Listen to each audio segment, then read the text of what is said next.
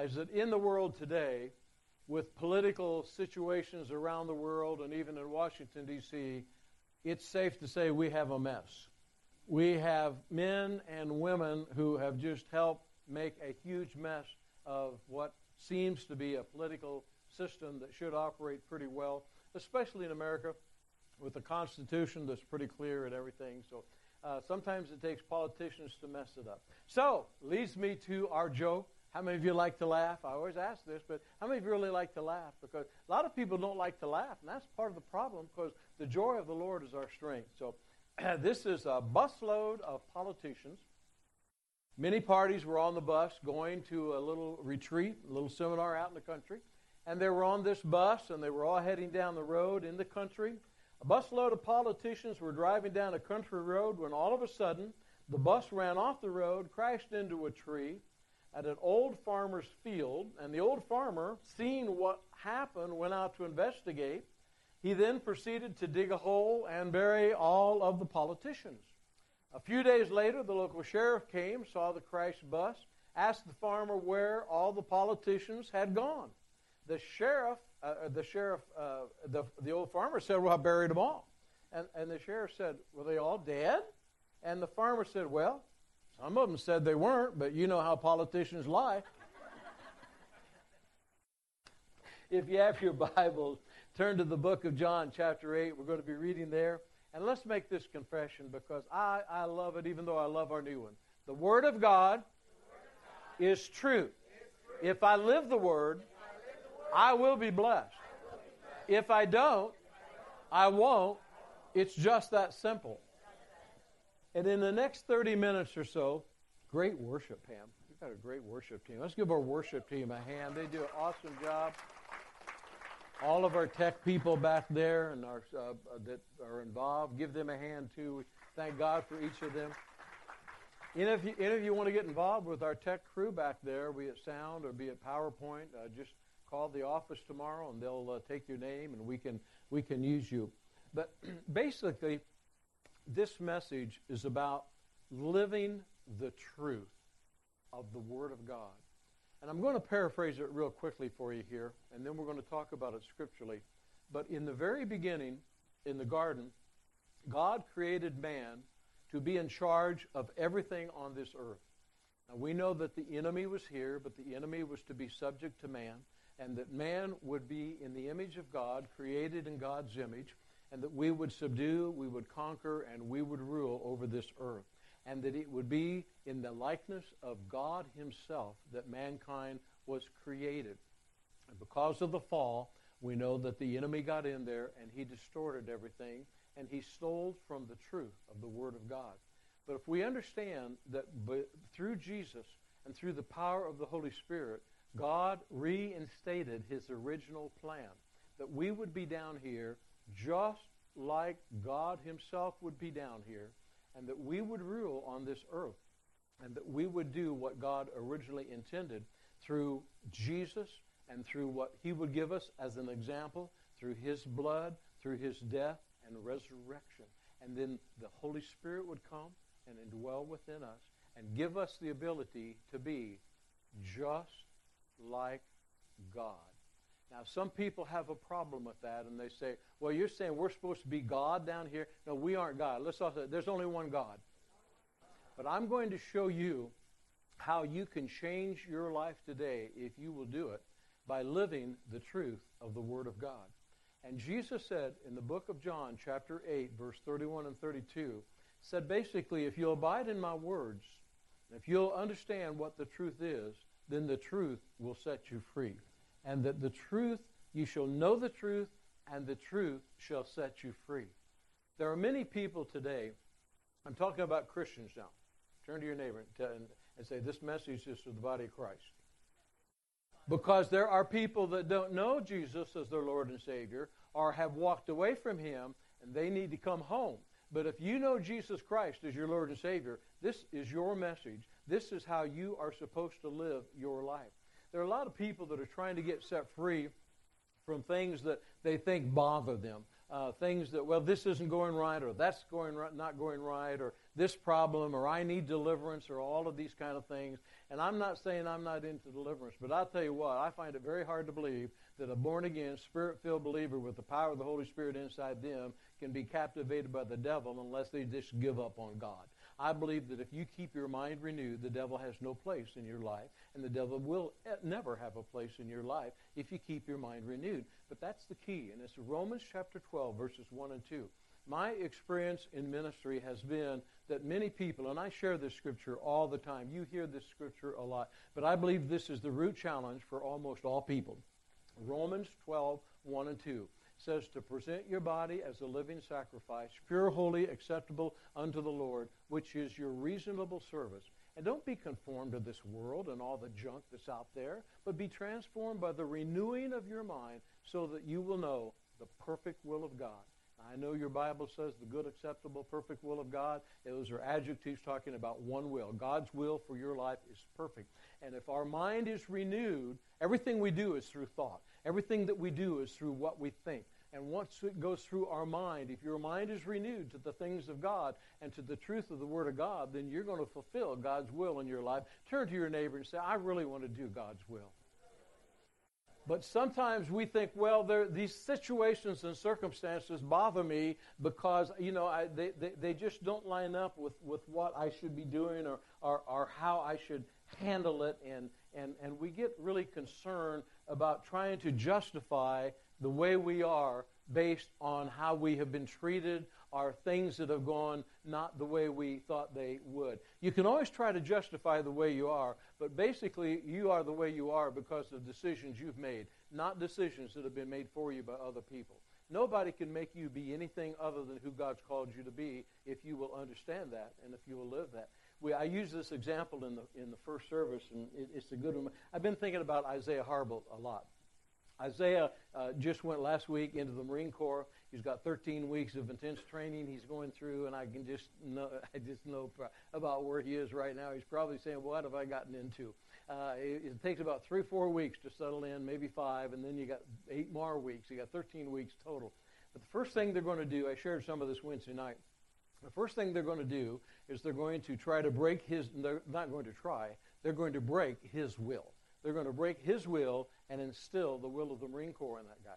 They're going to try to get every fear that he has and let it surface so they can deal with it, so that he's going to be able to follow orders and he's going to live based on what they want him to do, based on being a Marine he's going to receive a, a, a, manual called the Uniform Code of Military Justice. It will tell him how to conduct his life 24 hours a day.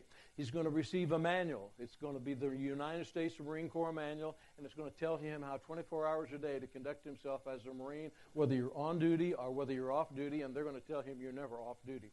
He's going to receive a copy of the Constitution of the United States of America, of which he swore to defend. And he is going to have that beaten into him and drummed into him and everything to renew his mind to something that he hasn't had before. And it's going to change his way of thinking. Everybody say, change his way of thinking. And for 13 weeks and the rest of his enlistment, he's going to constantly have that in him to become an automatic response of self discipline. And when we get to that point in our lives, then we can accomplish the task at hand. And we have a manual that is absolutely awesome. It's called the Word of God. We have a supplement to that. It's called the current manna of the revelation of the Word of God that we write down when God speaks to us. And we have God's plan for our life so that nobody can make us be something that we don't want to be. Turn to your neighbor and say, Nobody can make you be anything other than what you want to be. Now, what we have a lot of sometimes in the body of Christ is people try to say, well, I am, I'm like I am because of, and then fill in the blanks, whatever. After 40 years, I can fill in the blanks for you. You know, you think you like this because of this. And, and to me, it's just a big excuse for not being who you are. And then some people, they come up with a book years ago that, uh, well, there's several books out, but, but the one, uh, I can't think of the one, Florence Littauer, I think was her name. Funny, funny lady but uh, on personalities. And you have basically, they, they call it choleric, melancholy, phlegmatic, and sanguine. Yeah. And so, you know, they have they have good points and bad points, and here are the strengths of this person and this personality, and here are the strengths of this one. I don't buy into any of that stuff. That's all to me a bunch of gobbledygook from the world. We are all called to be one way. Turn to your neighbor and say, You're called to be one way. Now, I understand you have a dominant characteristic. I understand that. We all do have. Pam says, I am total phlegmatic. I took the test. I pegged out total phlegmatic. If I got a chance to do something, I can do it, but I just as soon lay back and do nothing. I'm fine doing that. Uh, but then, uh, what, what, did we say? The personality of, uh, let me see. Uh, you read somewhere with the personality of Jesus. Well, I forget what. What? What is what? The phlegmatic. Oh my God, I forgot about that. I, I always forget that part. Oh, in, in, in the book, it says the phlegmatic is most like Jesus. I don't know if that's true or not. I think it's all excuse for. I think it's all excuse. But I'm not going to comment on Jesus. But if you get a hold of this message, it'll change your life. You and I, from the time we were saved, became different if we would allow God to do it. Our spirit man that was dead then came alive through the Holy Spirit. And now in this body, there's something different. This Holy Spirit lives within us. And when you understand that, then you are on a mission for God to accomplish His plan and His purpose, whatever your field of endeavor has to be, happens to be. Maybe you're an entrepreneur. Maybe you're working in a business. Maybe you're working in a factory. Whatever it is, you are called to be and wear a certain uniform. Isaiah is given one uniform and one uniform only. And those are military, Marine Corps, fatigues, and that's all he's going to wear for 13 weeks. But then afterwards, after he shows them that he is capable of wearing the globe and anchor, he's going to get dress blues. He's going to get nicer uniforms. But he's going to have to prove that he can move into that next level. There's always a next level for us to move into. Now, this is what I want to share with you because it is just so powerful if you get a hold of it. In John chapter 16, verses 13 through 15, it talks about and shares with us what happens when the Holy Spirit comes into our life and how he will begin to lead and guide us into all truth. It says, when the Holy Spirit has come, he will guide you into all truth. He'll not speak on his own, but he will speak, and uh, whatever he hears, he will speak, and then he will tell you the things to come. This is where this prayer journal comes in. This is where you write down, this is what the Holy Spirit's showing to me. This is what I'm going to be doing with the rest of my life. This is his plan and that. This is his answer to that situation that I'm not sure how to handle it. This is how I'm supposed to do that. That's because the truth is that the Holy Spirit speaks to you. Turn to your neighbor and tell him the truth is the Holy Spirit speaks to you. And if you listen, you will always hear. Jesus said it a different way in John 10 27. He says, My people uh, hear my voice, that we hear the voice of the Lord. Now, in Galatians chapter 2, because what we're going to be talking about today is how to live the truth. And Galatians 2:20 says this, "It is no longer I who live, but Christ who lives in me." 1 Corinthians 6:19 and 20 says it a little bit different says you were bought and paid for with a price, therefore glorify God in your body, which is the temple of the Holy Spirit. In other words, God Himself, through the presence of the Holy Spirit, lives within you. I want to say that again. God Himself, through the presence of the Holy Spirit, bo- reborn your, uh, uh, rebirth your spirit man, and that God Himself through the Spirit of the living God, the Holy Spirit, lives within us. So therefore, it's no longer I who live, but Christ who lives in me. Everybody said. No longer I who live, but Christ who lives within me. Now, we're going to talk about this in depth. No more anger, no more bitterness, no more uh, being concerned, no more hostility, uh, no more profanity, no, none of the things that you used to do because now it's going to be a different person. When we came back to start the church, uh, I had gone down to the Journal and Courier to set up an account uh, for uh, newspaper advertising and other things, and I was standing there with the girl, and I heard this voice from around the corner, and it's a friend of mine that years and years ago in the restaurant business knew me he came around the corner and he heard me telling the girl my name and all that Bill Mickler, my wife Pam, and I are starting a church. And, and he said, My goodness, is this the Bill Mickler that I used to know in the restaurant business? And you are now a pastor. And when I looked up, I saw him and I knew what he was thinking. His name is John. And I said, Oh, no, John, that guy died. This is a new guy. Well, we're standing in this office where all these people are in this the desk. And when I said, no, no, that guy died, this is a new guy, I mean, every eye was fixed on me. And uh, I was explaining to him what happened. When you receive Jesus, it should be and is supposed to be no longer you who live. So tell, tell your neighbor, you're no longer, it's you living. That sounds like a contradiction, doesn't it, honey? It's no longer you who live, it's Christ in you. In other words, we give way from the old man to give Jesus the chance to rule in our life, which was God's original intent.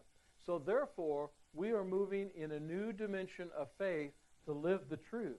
If, if, if you understand this, it will change every single area of your life. Because God doesn't want you to be moved by anything that you see or experience other than His truth. And the truth is that you are created in the image of God. God has a plan for you, and God wants you to be an imitator of Him in everything that we do.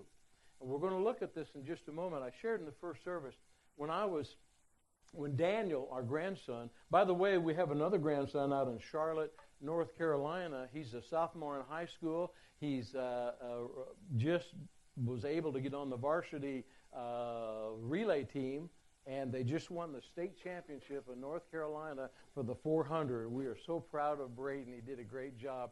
And uh, so, anyway, wh- what happens then is that you get to the point when you understand what the Word of God is saying that nothing should ever bother us and cause us to be anything other than the image God created us to be. Turn to your neighbor say, Nothing should ever bother you.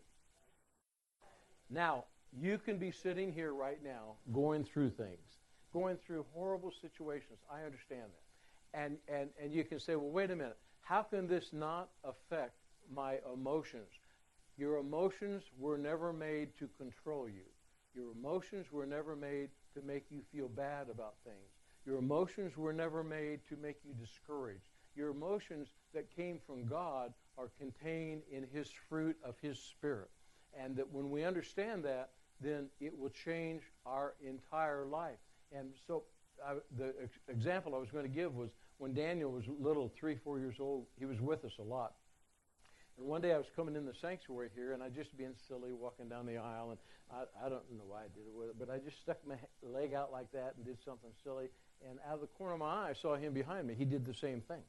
And then I, I walked a little bit further, and I did something else, and, and, and he, he was imitating everything that I did. And I felt like the Lord said, that's how it was supposed to be that children would be raised by godly men and women, that they would be able to imitate the father because the father is imitating me and that the mother is imitating me. If we understand this, and I, I know it's going to sound a little strange, but we are called to be imitators. Everybody say, I'm called to be an imitator. And that we can, we, we can walk away from the truth and imitate the hurt of the world and the hurt that people have brought our way or we can set our, uh, our focus like a flint on who are we supposed to imitate. Nobody can make you feel bitter or discouraged or defeated unless you give them your permission. Nobody can beat you down unless you give them permission to beat you down. Nobody can make you feel bad about yourself unless you let them feel bad about yourself. We are called to live the truth. And the truth says we are the head, not the tail. The truth says we have the mind of Christ. The truth says we are healed by the stripes of Jesus.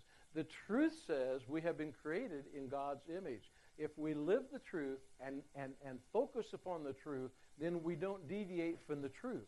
Isaiah is going through 13 weeks of truth, truth, truth, truth, truth, truth on how to be a good Marine. How to be a good Marine. We should be living our entire life. How can I live the life I've been called to live? How can I be like Jesus? How can I live a life like God? For most people, It is so far beyond them. What do you mean I should live a life like God lives? How could anybody do that? I'm glad you asked. Tell your neighbor you came to the right service. Let's look in Galatians chapter 5, verse 22 and 23, and it's telling us what happens with the whole, wherever the Holy Spirit is, what a person is going to be like. This is what will happen in every person who has the Holy Spirit within them and allows, everybody say allows, and allows the fruit of the Holy Spirit to consume their life and take over their life. Does it mean that everything is going to go exactly the way God planned it for you the rest of your life? I don't think so. I've read your prayer request. I don't think so at all. I, I pray. We pray over every one of your prayer requests, and I know there are times you're really going through a lot. But the fruit of the Spirit is what we're supposed to live with. The fruit of the Spirit is love, joy, peace, long suffering, kindness, faithfulness, gentleness, uh, uh, self control. All of those things are what we have. Everybody say, I have that. Let's look at that again. Gentle, well, uh, we can go back here. Uh, we've got them on two different slides, don't we? But the fruit of the Spirit is love, joy, peace, long suffering, kindness, goodness, faithfulness, gentleness, and self control. That is what I have. And then you get this report. And this report that comes that, you know, this is happening, that's happening, fill in the blanks. And all of a sudden, things are not going the way you think they should. But you still have the fruit of the Spirit within you. Everybody say, I have the fruit of the Spirit. So, how we respond to everything should be based on the truth of the Word of God. I'm going to walk with love. I'm going to walk with joy. I'm going to walk with peace. I have self control. I have patience. I have goodness. I have meekness. I have long suffering. So, therefore, I am not going to let anything bother me from taking me away from the image that I'm trying to project. And what is that image that we're trying to project? When we read on in Galatians chapter 5, verses 23 and 20, or 24 and 25, it says that we are to walk those who are Christ. Everybody say, That's me. Those who are Christ have crucified the flesh with its passions and desires. If we live in the Spirit, let us also walk in the realm of the Spirit. Your flesh, you know this as well as I do, has passion and desire and is trying to control you.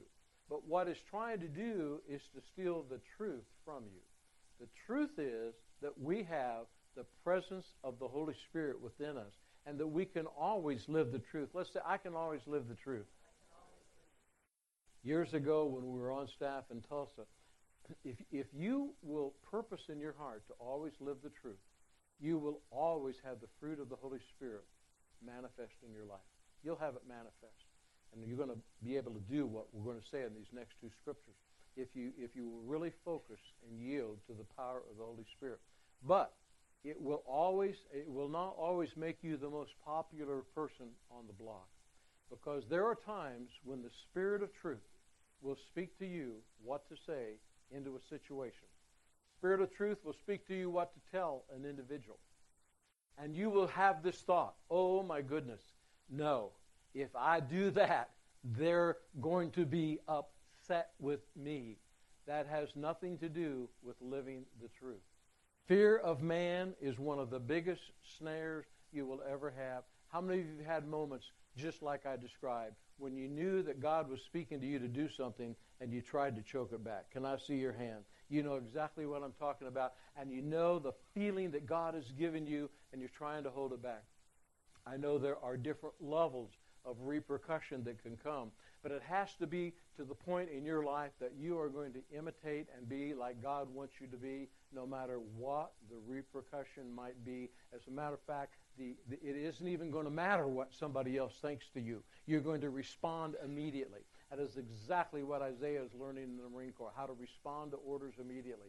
The body of Christ could learn a great lesson from a Marine Corps training film And when we were on staff in Tulsa years ago, Bill Winston, a friend of ours from the Tulsa days, uh, was out there. Didn't know him really well, but knew him. And, and, and Bill was going to Oral Roberts University and he's since, of course, been in Chicago, and what a success story. Owns a shopping center up there, his church, and I don't know, his church is about seven, eight thousand people right now. He's just absolutely anointed of God, and uh, we love Bill. And but but but Bill was doing a leadership conference at Victory uh, in Tulsa, and uh, when he got ready to start, he said, "I want to, I want to show you guys what we show all of our leaders in our church." and they got to get involved with this, and they got to have it instilled within them and he shows a Marine Corps boot camp training film of them all arriving in boot camp and getting on the lines and the drill instructor yelling at them and screaming at them and all this kind of stuff. He says you got to get to the point in the body of Christ where you're going to follow orders. And that the body of Christ notoriously doesn't like to follow orders. Turn to your neighbor, say, Aren't you glad you came today? but that's the truth of the Word of God. We got to be submitted to do what God tells us to do. The Holy Spirit is not confused. I think a lot of people in the body of Christ are confused, but the Holy Spirit is not confused. The Holy Spirit shows us what to do. He hears from God. The Holy Spirit tells us what we need to know, and then the chain should go on and it should accomplish God's plan, but sometimes it doesn't work that way. So we're sitting in this meeting out in Tulsa, and and I, I, am just one of four other guys, five other guys on the staff, and uh, and and we all meet with the pastor. Uh, I think it was once a week, maybe other week. Pastor Billy Joe, he's in heaven now, and he would tell us things that he felt God showed him in the vision and all, and we'd just talk and pray for one another and everything. And so this one particular meeting we're having, it was the one time of year when we had to move out of the Mabee Center, which is on the campus of Oral Roberts University, uh, huge is a basketball arena, but it looks like anything but a basketball arena. Looks like a plush theater even to this day. Seats about 10,000 people. At the time, we're running about 6,000 people in attendance, and, and that they had to refinish the floor, and that we had to move the whole church up to up a tall hill. If you've ever been to Oral Roberts University, have a great big tall hill into what's called Christ Chapel. And at Christ Chapel, uh, it, it, it, it's difficult. Every year it happened, the attendance went down when, when we would move up there because people just don't like to go out of the way to do that kind of thing. And so one of the guys suggested to Pastor Daugherty, said, I think that it would be good if we didn't tell the congregation that we were going to move ahead of time like we have in the past. Our, our attendance always drops, and we just when they show up, we'll have vans ready to shuttle them up there, and, and we, we won't lose our attendance. And the other four or five guys all just kind of chimed in. They said the same thing. Now, in my spirit, this is what I heard immediately when they were talking about it. Don't respond to fear. Don't ever respond to fear. And that's all I heard. So they went around and they talked for a while, and Pastor Daugherty, as he did most of the meetings, just sat there and listened. And finally, he looked over at me, and uh, he said, "Bill, you haven't said anything." And I said, "Yeah, I know." I still wasn't planning the same thing. And I said, "Yeah, I know." And he said, "I want to know what you think." And I said, "Well, I think that to not tell the congregation would be rooted in fear, and that our trust wouldn't then be in God to take care of it, and that we're intentionally keeping something from them. Now, these are all my friends that have just chimed in that this is exactly what we ought to do. These are my former friends that were sitting there looking at me. And, and they, they're all looking at me. Billy Joe, as he would do many times when you would talk to him, he'd just be like a laser looking at you. He's trying to look to make sure you know what you're talking about. And and uh, and and that part I understood and was fine.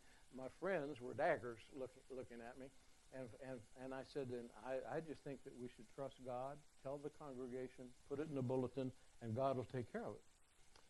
And I'm sure Billy Joe only stared at me for 10 seconds, but it felt like 10 hours.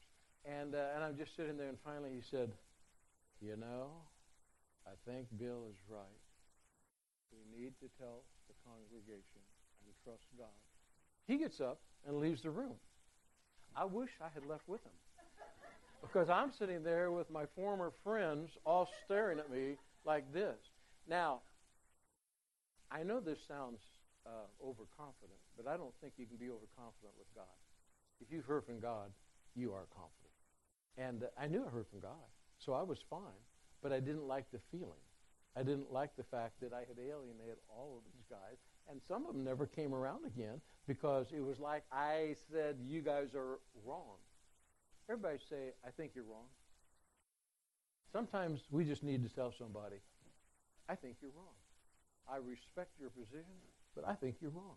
And I think if you keep going down that road, you're going to find out I know what I'm talking about, and you're going to walk off a cliff. I mean, sometimes we don't ever want to hurt people, but grabbing somebody that's getting ready to walk off a cliff isn't going to hurt them. It's going to help them. And, and what, what happened in that meeting really taught me a lot. Some of these guys never came around. As a matter of fact, one of them said, I think you're just a yes man for the pastor after that. Well, it, it wasn't so much that I cared what he thought about me in my spirit, but in my mind, I didn't want anybody to be upset with me. And then I realized that would be a heck of a way to, to not serve God in the ministry, to be concerned about people. How many of you realize it's very easy to be concerned about the feelings of people, and it sounds good, but you can't separate the truth from how people are going to process. In other words, if I have something to say to you that I think is from the Holy Spirit, I can't be concerned about how you're going to process it. My concern is that I answer the orders that came down from headquarters. The Holy Spirit, and I know you got to get a visual of this, but it's so true. The Holy Spirit doesn't hear from God and say, "Can you clarify that? I don't, I don't think I understand that. I don't think they're going to like to hear that. Could you soften that up a little bit?" I don't think that's the way it works in the Trinity. I believe exactly what it said in John chapter 16. God said, This is what I want them to know. The Holy Spirit shows you, and He expects you to let it flow through you and do whatever He says. Now, this is the good news. Everybody say good news. The good news is that you and I are on this earth for a brief period of time on an assignment from God to imitate God in everything that we do. How do you imitate God? Well, number one, you find out what God is like. So we find that out here. And then number two, we find out what does he want me to do with my life, and we have that in our prayer journal. And then, as we're going through the daily motions of life, God speaks to us by his Spirit. If you understand this, it'll change your life forever. You are not called to be a choleric or a melancholy or a phlegmatic or whatever that other one is. You're called to be just like God. And it's in, the scripture is in uh, Gal- Gal- uh, Ephesians chapter 5, verse 1. Ephes- everybody say Ephesians chapter 5, verse 1. And it says, I am called to be an imitator of God as dear little children. What do children do? What did Daniel do in the sanctuary with me? He imitated me in everything that I did. He imitated me. He imitated me. He imitated me. I like yogurt after, what's that day school we sent him to? It doesn't really matter. Little Lambs. Little Lambs. Daniel hated to go to Little Lambs uh, uh, uh, uh, preschool. Preschool. His mom wouldn't take him. Grandma wouldn't take him. I was stuck with the job. They knew I'd throw him in the door, shut the door, and say, have a good day and I could, and it's exactly what happened. It's exactly what happened. I would take him to Little Lambs. I'd send him in. I love you, Pop. I love you, Pop. And he'd going down crying in the hallway. Suck it up, Daniel. Have a great day. And away I'd go. And then I'd pick him up because I knew it'd be good for him. And then I'd pick him up and we'd go have a. I always liked to have a yogurt, and I'd pick up a yogurt, and, he, and and so he got into yogurts with me. And so every day we'd have a yogurt. He never stopped crying when he went, but it was good for him. He needed to get the victory in that area of his life. Never too young to start getting the victory. I'm losing my train of thought, aren't I? Where was I going with that? Imitators, yeah. Ephesians 5.1. So let's all say, I am called, by God, to imitate him. So therefore, I wonder if God would ever sit around say, I feel so bad about myself. No, no, no, no, no, no. You've lost the truth. You are over there weeping with the devil. You're not alone, by the way. Some people say, well, you're all alone when you separate from God. No, no, no, no. You're not alone The devil's going to show up at your pity party. Every pity party you've ever had, you have the devil right there with you. Ah, you have a right to feel like you are. No, you don't have any right to separate yourself from imitating God. That's why Jesus came.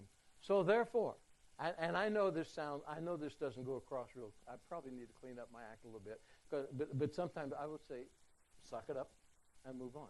I don't know how spiritual suck it up and move on is, but it works for me. Sometimes you just need to say, you know what, I'm going to be okay in this situation.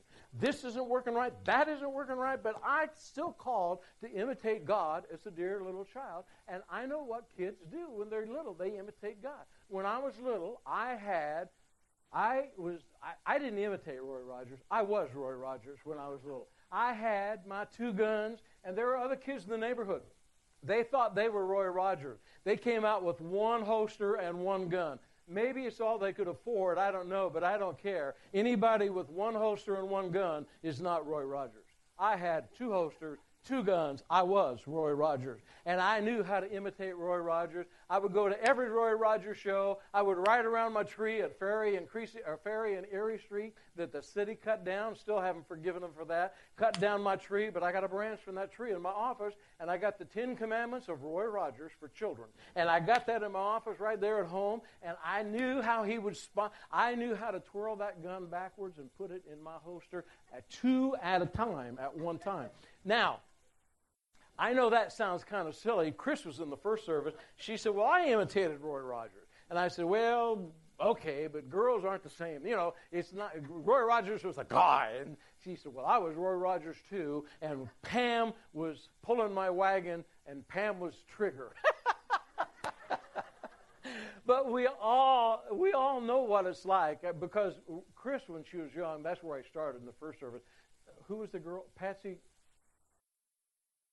Brenda Lee, yeah. Chris wanted to sing and be like Brenda Lee. That was her. That was that was her role model or, whatever. But if you understand this, in everything that I do, and in everything that you do, we are called 24/7 to imitate God, to be an imitator of God.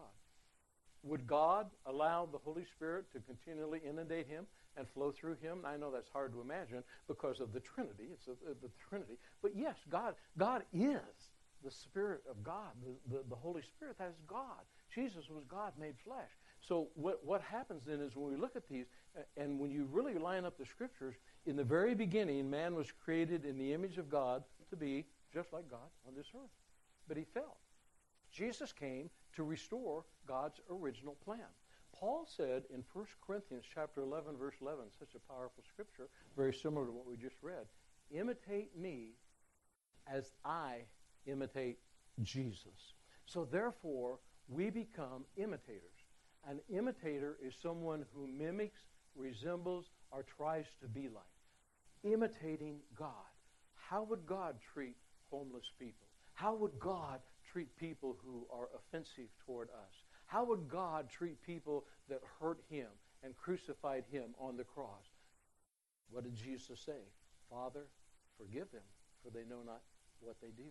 Would God ever be bitter and angry toward his creation? No. He would forgive. He would walk in forgiveness. Jesus, God made flesh, said, Pray for those who spitefully use you. Love those. Love your enemies. Love those. So we begin to walk in a different walk on this earth. And the person that it will really help if we do this is not only all the people in your sphere of influence, it'll help you to be the person you want to be there are times when all of us miss it. But I think there are times we don't even stop to think, when I get out of bed this morning, I am on an assignment. I'm called to imitate God. Everywhere I go, McDonald's, imitating God for the person in the window, imitating God for the waitress that waits on me, imitating God for the person that goes through the red light and pulls out in front of me and flips me off imitating God by just smiling and praying for that person. Let's stand to our feet. It would change your life if you make a decision in everything that you do today and for the rest of my life. I'm going to be an imitator of God as the dear little child. I'm going to do what Paul said.